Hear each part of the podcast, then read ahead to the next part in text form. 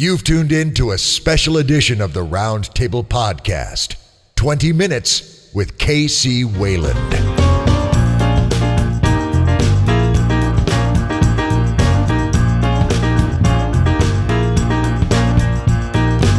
Hello, literary alchemists. I'm Dave Robison. And I'm Christoph Laputka. And you have tuned in to a special edition of the Roundtable Podcast, twenty Minutes With. twenty Minutes With, an opportunity to sit down with some amazing creators and explore their craft in our never-ending quest to improve our own. Indeed, indeed. And and I'm, dear friends, I am particularly blessed with this episode of twenty Minutes With, because not only do I have an awesome creative guest host waiting in the wings for his lengthy and stalkerish introduction, but I've got an amazing creator sitting right here, virtually at least, beside me.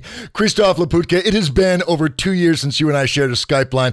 I am so delighted to have you sitting with me now, man. It is so great to be back. I can't believe it's been two years. I uh, it, I don't want to look in the mirror and see how many gray hairs I've got since then. But yeah, it's, don't uh, do that. It feels it feels great to be back. It, and and let's let's make sure that th- it's not another two years before this happens again. We'll, we'll, we'll... Absolutely not. Awesome, awesome. Well, look, Christoph, uh, let me introduce you to our guest host. Actually, I don't need to because you know him very well. Dear friends, let me introduce you to our guest host. Uh, uh, he grew up in Orange, California, and as with so many of our guest hosts, he manifested his storytelling instincts early in life. Uh, in the eighth grade, he drafted an epic one hundred thirty-eight page saga titled The Quest for Power, that featured the pulse-pounding adventures of a four-armed Trojan horse and his plucky sidekick as they struggle to rescue an eagle. Sadly, this searing tale has yet to surface on I M D B or iTunes, uh, but it does serve as proof of both our guest host's commitment, one hundred thirty-eight pages at the age of eight, damn, and his love for the epic saga. Also, like many writers we've encountered here at the Roundtable, our guest host has trod the boards, performing in such stage productions as The Music Man and The Curious Savage. Now, this was in the Orange High School Media Arts program where he was studying acting and film theory and production. Yes, friends, he was a media nerd. But dudes, he owned that school. He was a geek, and he ended up spending a lot of his time moving from classroom to classroom, helping poor benighted teachers manage the various educational technologies essential to their craft. Now, he was also producing short films and pretty much had the run of the place, including the awesome World War Two bunker in the basement of the school. How badass is that? Now, he won several awards for these films, including the Award of Excellence at the Media Festival run by the local P B S affiliate in two thousand one. And that piece, by the way, went on to play at the Sundance Film Festival in two thousand one, which is also kind of badass. He graduated with a four point oh G P A and a Principal's Award from the school.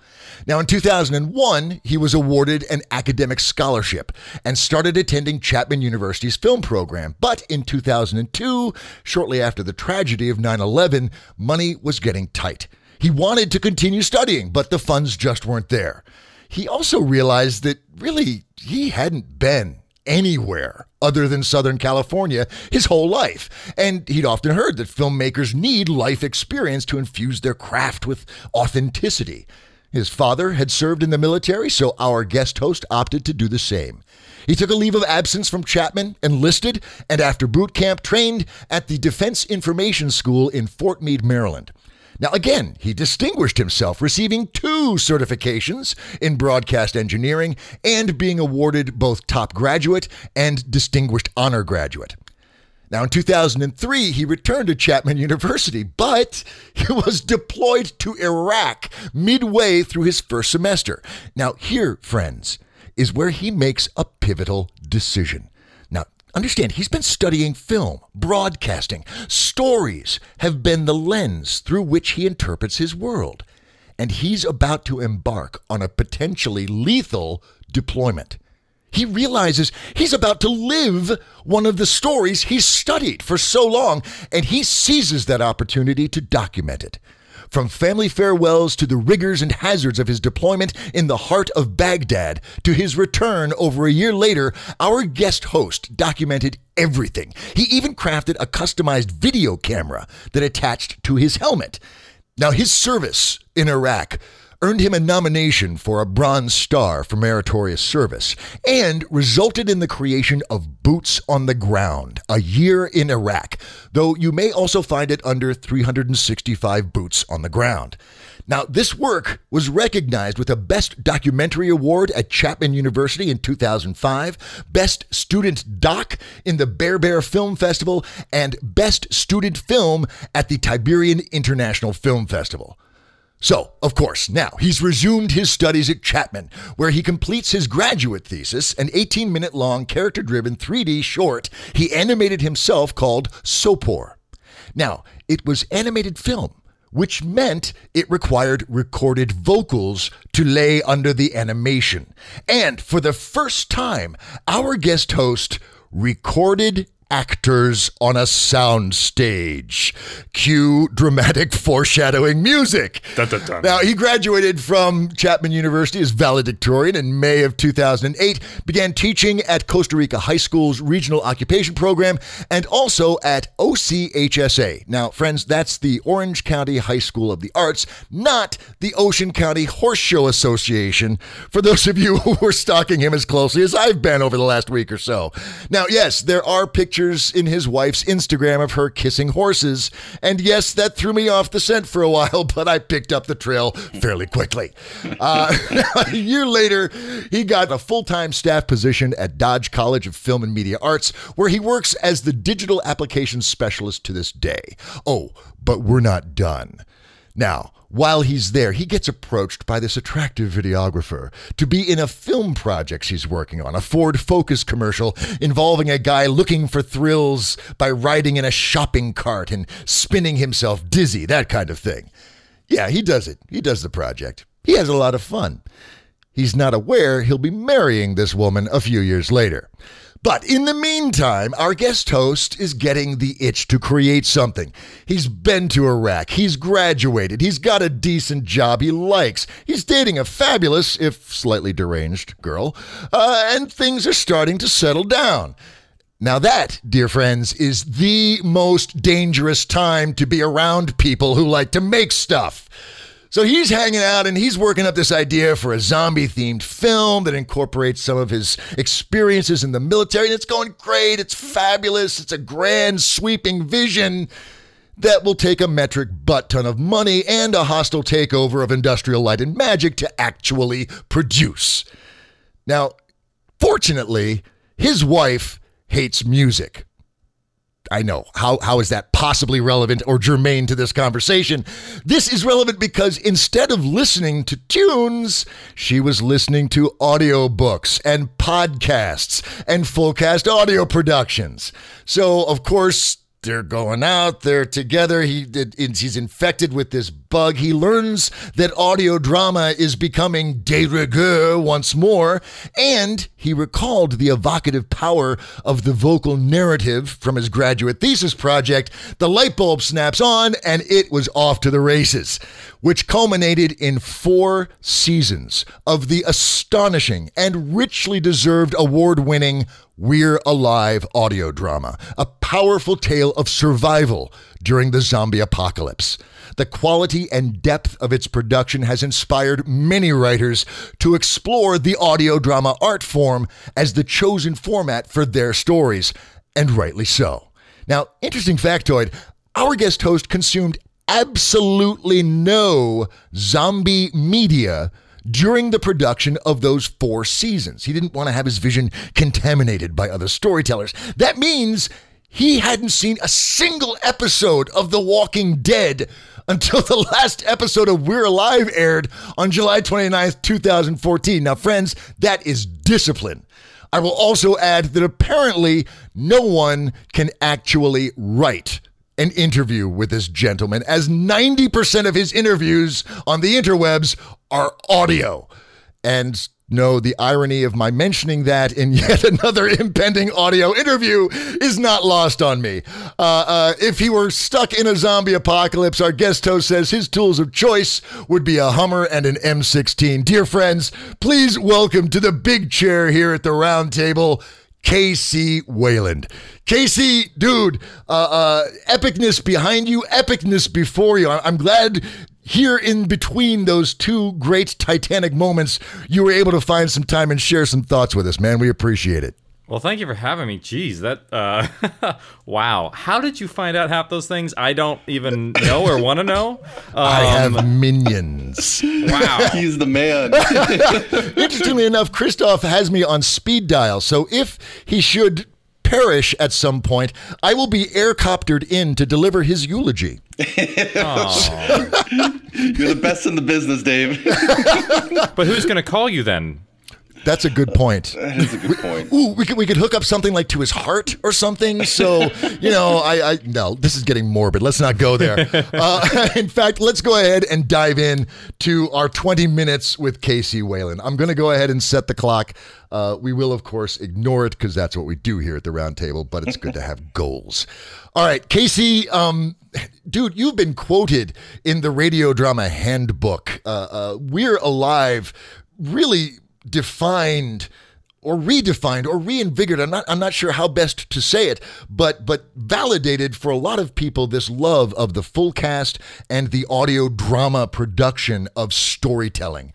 And and I I'm I know as a writer of both formats that there are some serious distinctions between the two. And obviously you can't, you know, use dialogue to describe things.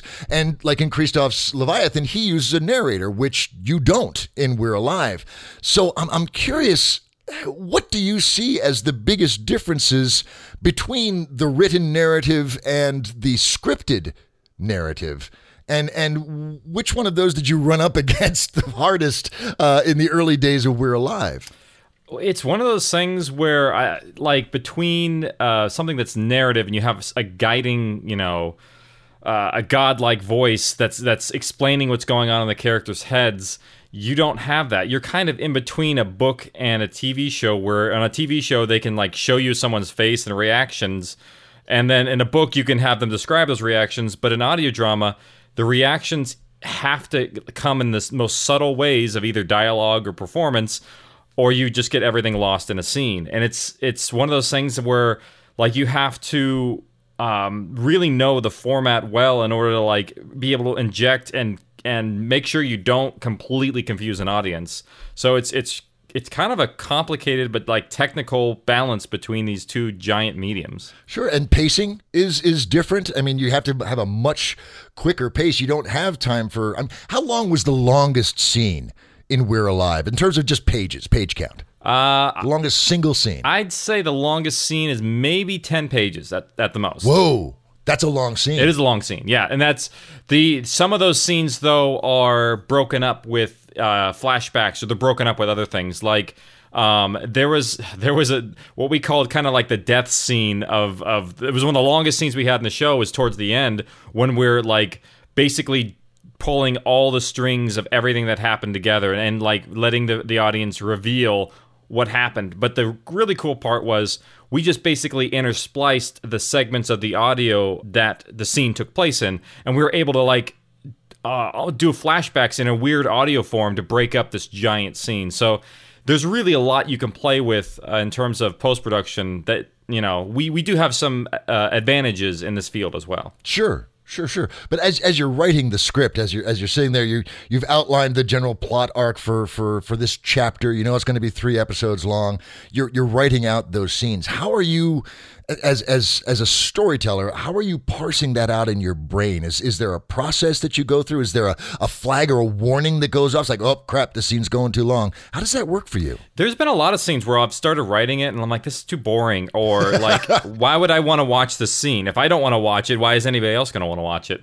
And you have to just kind of toss it out and maybe start over and figure out a new angle of of how you're going to approach this this concept, because every scene that you're writing needs to have an objective. It has to there's something that needs to happen or get done in the scene, and you have to figure out a way to make it the most interesting and find the way to to, to make the scene dynamic and not bore anybody. So you have to kind of like, well, what are they doing in the scene? And you just have to look for clues around sometimes these um, settings and find something like, oh, they could be doing this or they could be doing this. And that'll that'll make what the the motivations of the scene really come across. So it's kind of a, a weird way of, you know, finding the best route to, you know, have something come across. And it, it can be very confusing and difficult at times. So one of one of my questions, Casey, is, is there ever been an element of the story that you've wanted to tell, but but through the limit through the limitations of audio drama or or the fact that you don't have a narrator, couldn't figure out how to tell? Like, for example, I one time was trying to to have the audience follow a whale as it went down through the ocean. I was like, I can't make this sound right. Was there ever a scene in We're Alive that you're like, I want to tell this part of the story, but I can't figure out how to make it work through the medium of audio drama? Um, there's there's been a couple scenes, yeah, that's happened. A number, the one of the biggest ones, if you don't have a narrator, um, which we actually do have some narration in, in We're Alive. Um, we keep it very minimal, but we we let the narration be a character in the story, right? Mm. Through the so notebooks. that, yeah, through the notebook. So it's it's it's a firsthand account of the scene that happened, uh, but it, they're recounting it in the past, if that makes sense. So right. They can inject their right. own personality in it. Um, there were some scenes that we get, we scrubbed where it's like we follow a, a character who's writing uh, writing out what they're doing, and they just realize that keeping a journal is a waste of time, and they throw it out, and the scene just stopped. That didn't work. It's, some of the scenes with one person in it becomes incredibly difficult to pull off sure, because they sure. don't have they don't have anybody to communicate with. Like um, that's where two people scenes became almost a necessity, unless you want to have the person talk to themselves really unnaturally for long periods of time, which can happen and it can work. It's just uh, a little bit more difficult. Yeah. Mm-hmm. Um, there was, and there was one scene uh, towards the end of We're Alive uh, in the last season that actually uh, my co-producer Grayson and I like battled over was it's the idea in creating uh, a scene whether where you can jump into realities from, like uh, in terms of perspective. Like I wanted to tell dual perspectives going on simultaneously where... Um, in the scene, you have somebody basically they have a baby monitor that they're getting uh, being fed information to, but they can't communicate to the other person. They have to communicate through them through like a surveillance camera. So really, you can have I want to have both voices unmodulated as if they're in the same room together, but only one person can hear the other one. And that was one of those things where. Uh, my co-producer said no, no, it's, it's too. that's that's really that's complex. That's a really complex idea. Yeah, and, and at first I thought it worked, but then I was like, okay, I give. I mean, people might get confused that they're not in the same room, so I will modulate one of the voices so it's like they're, um, you can hear them talking as if they were over the radio. So well, and you, there's a way to do that. You have a unique opportunity here. I, I, I know that in the production cycle, you're you're crafting the scripts, you're crafting the stories, and you want to give the, the, the actors a completed script when they come into the studio. Did you ever... Like in that scenario you were just describing, did, were you ever tempted to say, let's try it both ways and see how it sounds? The interesting thing is I didn't have to give them any different direction because um, if it's just that was a post-production um, ah, technical okay. like, oh, how are we going to make the characters parallel in here? Like in the script, I had them paralleling just fine. Um, but then we pulled back in the editing room and then we just had to make one be the one that's on the radio and the other one not. And I always hate doing radio modulations because it makes it so hard to understand what they're saying. And that's one of the golden rules mm-hmm. is if you can't understand what they're saying, it's garbage. that's, like, that's like fuzzy text on a book page. Yeah, that ain't going to fly. Exactly. It's like, so you can slur something all you want, but if that if that word is missing in there and people aren't understanding where you're going, and then you're going to have a confused audience, and that's then you failed. Did you have a... Uh, uh... Did you have somebody, not a beta reader, but did you have, was your producer uh, uh, the person who would look over the scripts ahead of time? How, how did you, how did you, I mean, you creating the scripts, is there some sort of handoff to someone else who would look over the scripts and say, uh, Casey, I think you're going off the rails over here? Um, they never, when they read the scripts, they never tell me I'm going off the rails in terms of production stuff. Like, um, they don't really question whether or not the scene is going to work. They uh, will sometimes give notes about dialogue or... Um, maybe this this would this reaction here isn't as genuine as it could be. It, I have um, really kind of three checks and balances. I have my wife who'd read the scripts, um, Grayson, who's the co-producer, who would read the scripts, and also Elisa Elliott, who is uh, Pegs, would also read the scripts because she is also a writer. And we worked, uh, she actually proofed, I think, the entire last season, if not the last two. I forget how many she did, but it was a lot. And so it's we I always have somebody like who is familiar with the characters, knows the show, look it over and be like, and sometimes go, ah, let's fix this here, this here. Um, usually it's not really huge changes. It's always like just things to, um, you know, move, move it from one one spot in the room to another, if that's so, so to speak. Okay. We'll be back with more of our conversation with Casey Wayland after this brief promotional break. Crack two plot points into a large mixing bowl. Add one cup oil of protagonist. Add a few drops of dialogue. Sift in three tablespoons of antagonist. Mince a few action scenes and make sure fully incorporated. Sprinkle liberally with minor characters. Stir vigorously. Drizzle in warm, buttery conflict. Pour into a nine by thirteen notebook. Bake at three hundred twenty-five degrees. Done. Done. Writing's as easy as cooking, right? Yeah, right. Writing's not easy, and you need a break. But if you're taking a break, and you're not up for cooking either, come hang out in the disaster kitchen of The Melting Podcast. The Melting Podcast, a writing variety show featuring a little of everything from everyone, everywhere. Micro stories. Interviews. Flash fiction stories back-to-back based on the same writing prompt. And most importantly, bad food puns. Because food makes everything better, right? Come dine at the melting podcast dot com. Right?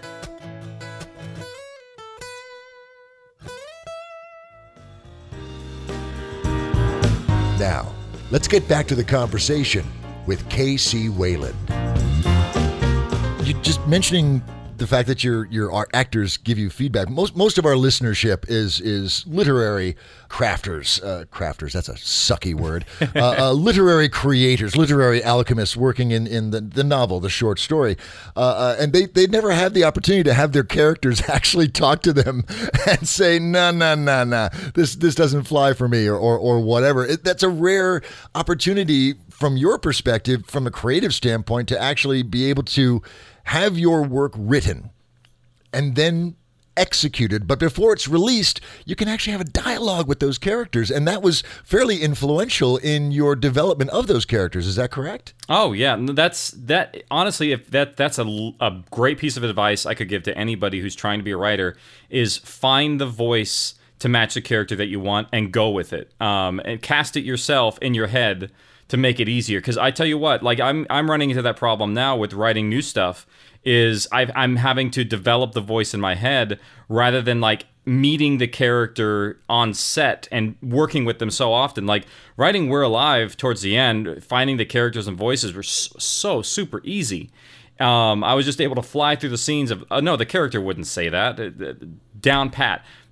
Creating new ones, it's so much more difficult because you have to like find the voice, f- like the check and balance of what someone would, would say versus not say. Um, and, oh, that's way out of their character. They wouldn't really do that. Is, is not established yet. So, like, if you can offer up a voice or find a, like, even if it's a, a famous actor, like, oh, I imagine Jennifer Lawrence's, like, husky female voice is this character here. It, it helps so much more when trying to, like, basically get that voice in your head as you're typing and as you're going through and developing.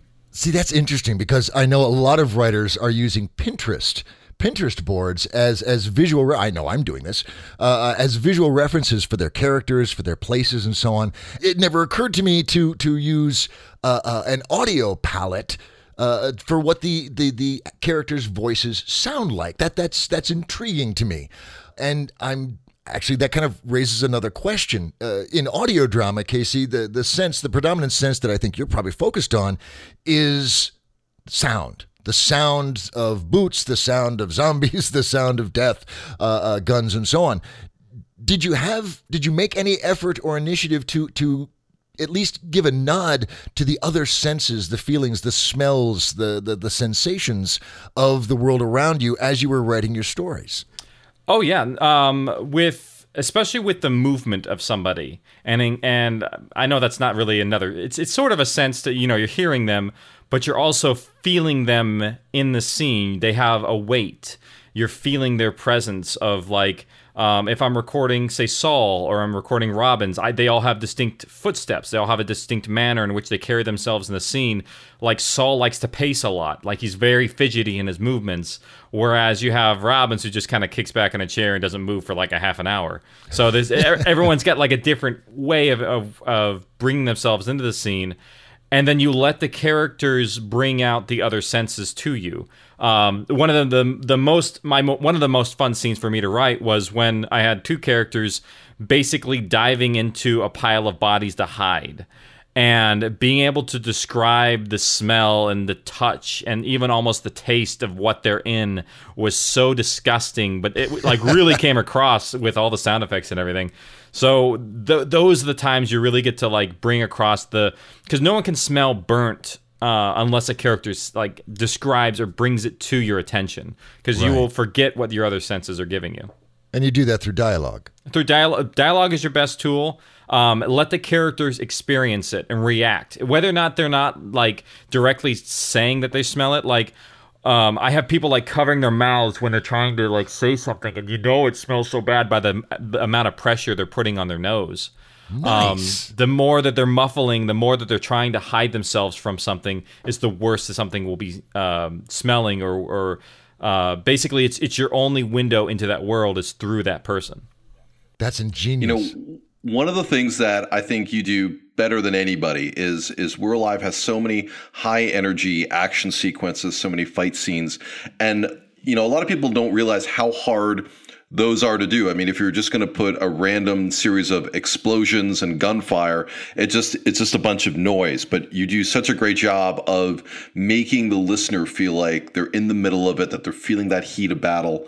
Um, what what are some of the things you you do to make that sound so good in terms of your, your storytelling, in terms of choosing the perspective of which the action is taking place?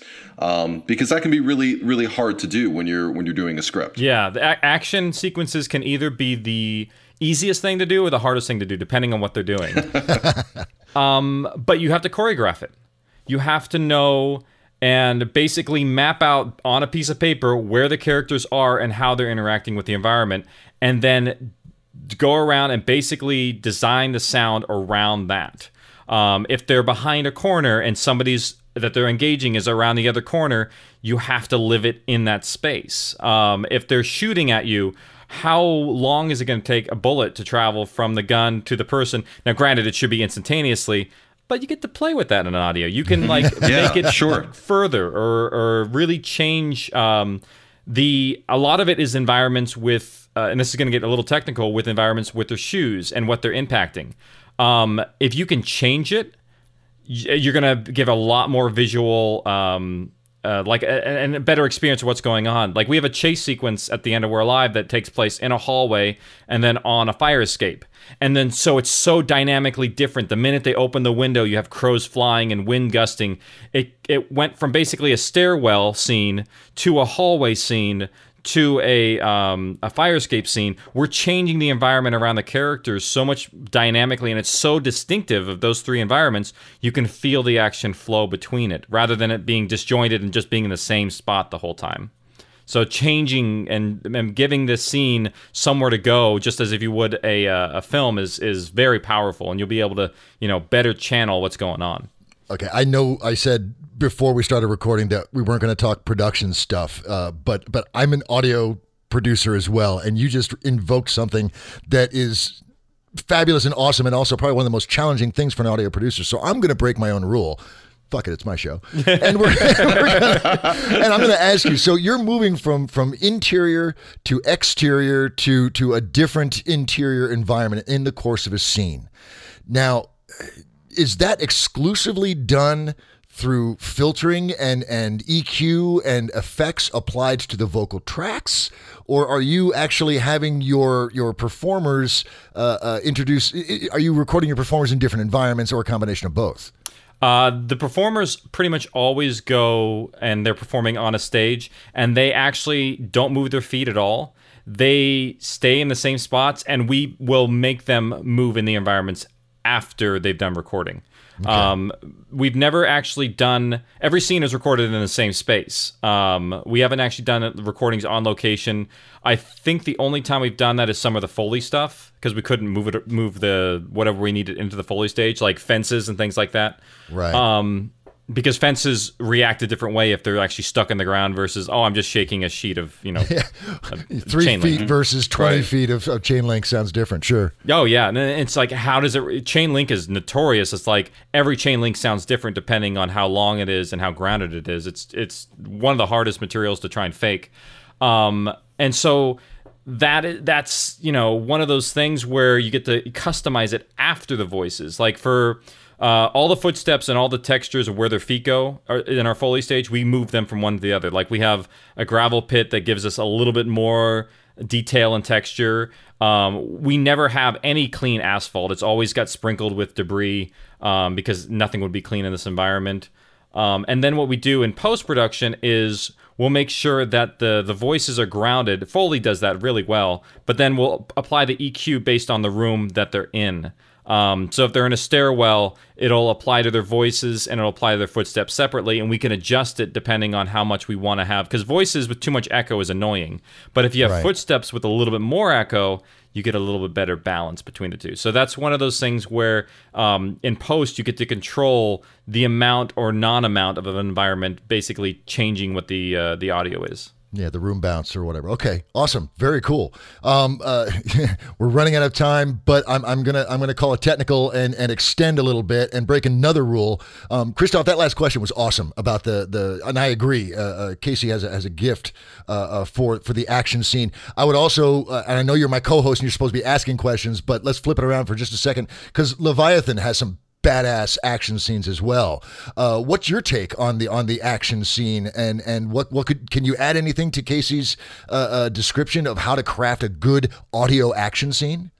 Well, I think I think Casey is is dead right that variety is is the key, and that you you need to keep, if you have too much repetition of the same sort of, whether it's footsteps or gunshots, that it's um you're you're just going to make it confusing and just too repetitious. So you need to create as much variety as possible.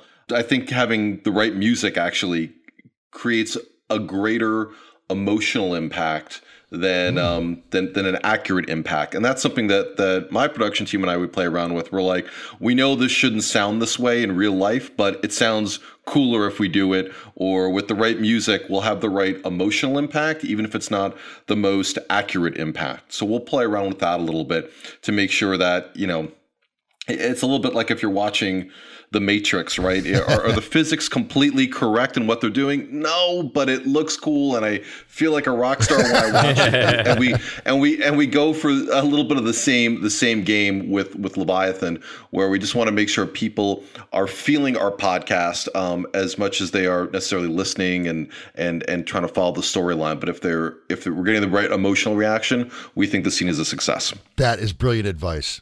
All right, my last question is for K C. Um, uh, and and K C, one of one of the hallmarks, I think, of We're Alive is is the rich character arcs that you evolved over the course of those four seasons.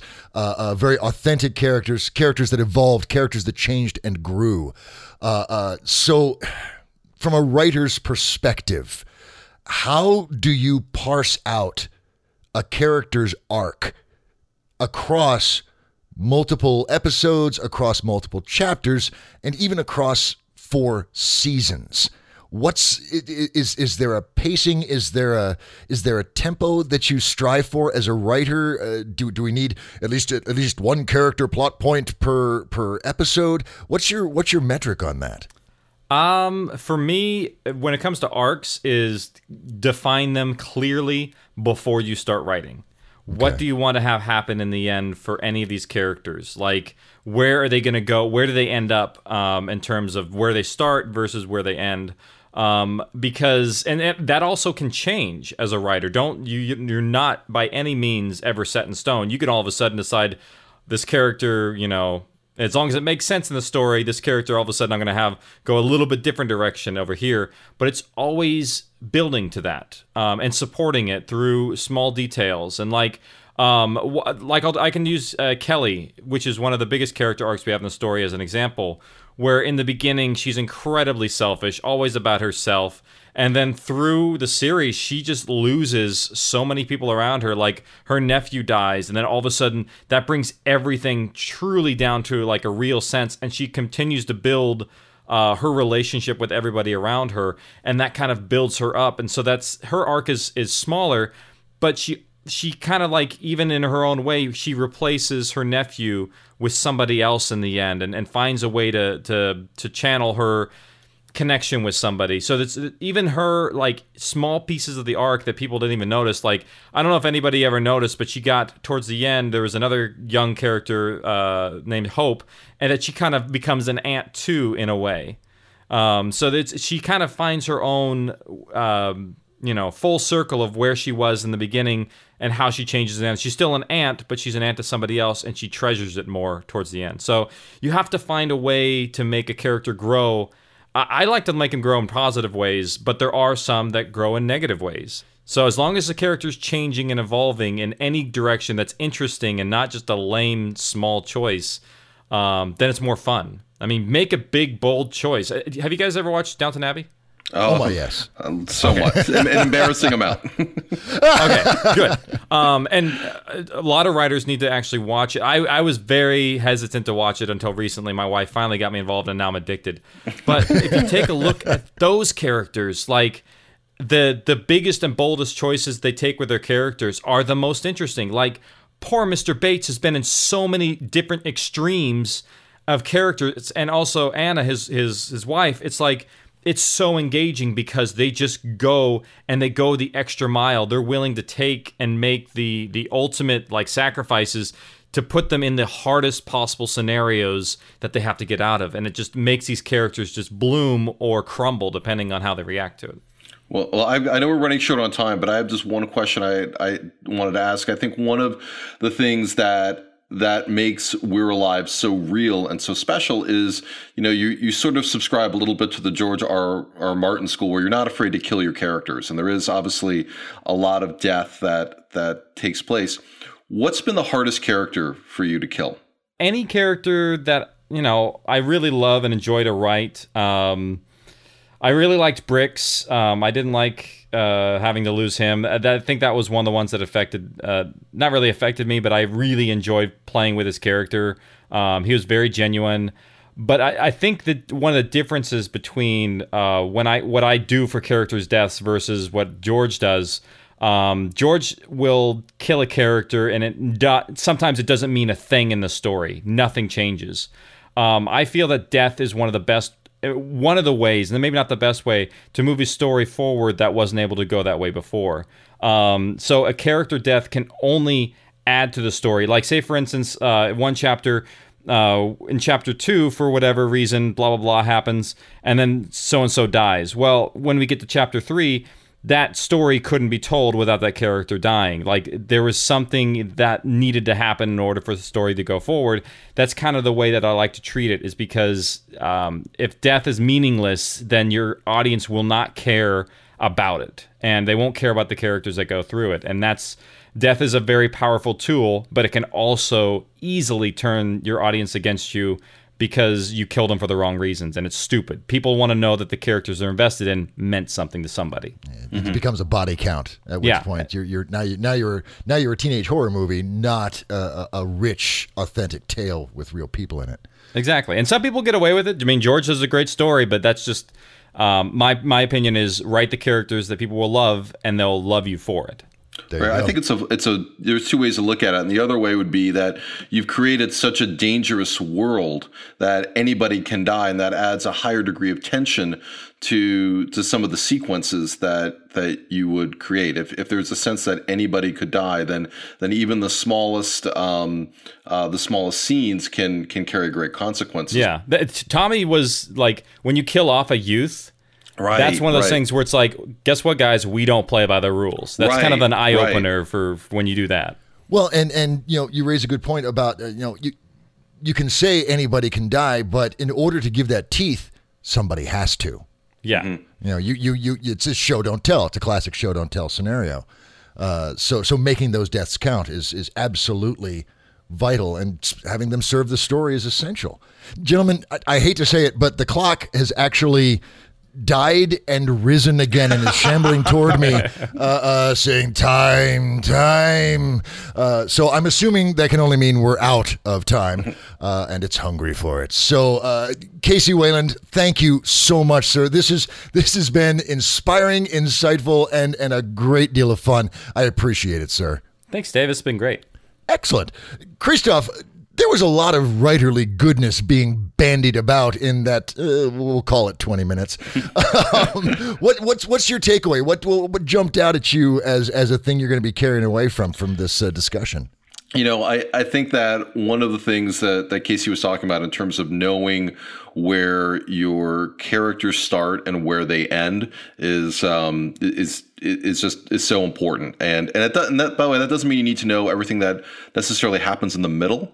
Um, yeah. But, you know, if you know and and, and you know, with Leviathan, I, I always knew where it was going to end, and I knew certain points in the points along the way. But that's not to say that I had everything flushed out. And um, you know, I think it is it is important to to at least know where you're going to start and where you're going to end. And um, you know, I think that's uh, that's a really important point when you're when you're creating a production, even more so than than with a novel, because you you have you have to keep all your voices consistent. You have to keep all your there's a lot more to keep track of when you're doing an audio production than, than writing a novel. Yeah, it, and, it, and it's a very focusing aspect, but it's also a liberating aspect. You mm-hmm. know your direction, but there's a hundred different ways to get there. Right. So yeah, for me, I'm I'm I'm all about finding new ways to to breathe life into the characters before I start writing them, uh, so that I I you know, and of course, as you say, they evolve as you go. Uh, but the idea of finding an actual tangible voice Uh, for a character uh, prior to actually sitting down and writing them is really intriguing to me, uh, because as as you both know, sound uh, is a profound emotional trigger, uh, and and knowing how a character sounds, even when you're writing out words on paper or pixels, as the case may be, uh, uh, that that can infuse a whole new level of depth and and verisimilitude to how that character acts, how they speak, and how they interact with everyone else. So that's that for me was was a, a, an epiphany that uh, I will be pursuing in the future. Well, dear friends, thank you so much for tuning in, as always. Now, here's the deal. Uh, you're going to have to hang out for seven days, but seven days from this very moment, come back, because we're going to have Casey come back, and we're going to have him and me and Christoph and a courageous guest writer, a creative and courageous guest writer uh, uh, workshop, not just a story, dear friends. We're going to be workshopping an audio script, a landmark first event here on the Roundtable, and I could not be more pumped. Uh, and I hope you are too. But that's, wow, that's like seven days away. That's a really long time.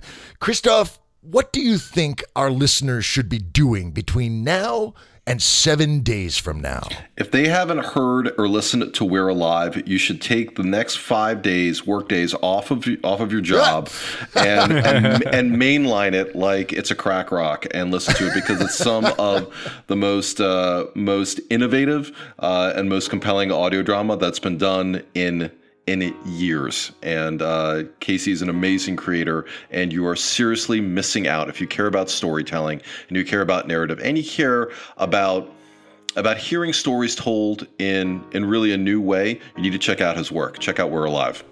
Definitely. Aww, thanks, definitely. Man. That's good advice. And and I usually have one thing to say, but I'll say two.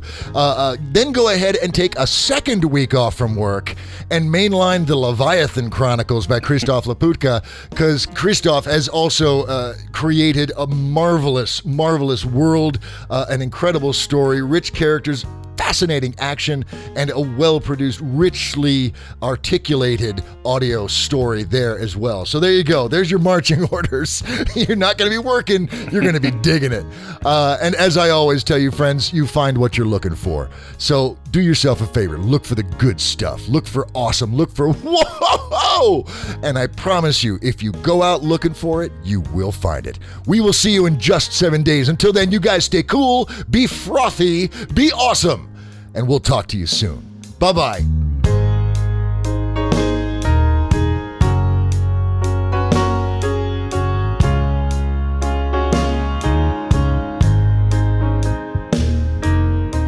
This episode is copyright two thousand fourteen by the Roundtable Podcast and released under a Creative Commons Attribution, Non-Commercial, Share-alike license. That means please don't sell it, but you can share it to your heart's content. You can even use portions of it in your own productions, as long as you release those productions under the same licensing terms and reference us as the source. Theme music for the Roundtable Podcast was performed by the Hepcats of Brotown. Gary Gold, David LaBroyere, Billy Nobel, and Matt O'Donnell. If you would like to be a guest writer or guest host, join in on the conversation, or just learn more about us, visit our website at w w w dot roundtable podcast dot com. We're also on Facebook at facebook dot com slash roundtable podcast and on Twitter at Writers Podcast. And you can always email us at thetable at roundtablepodcast dot com. Thanks for listening.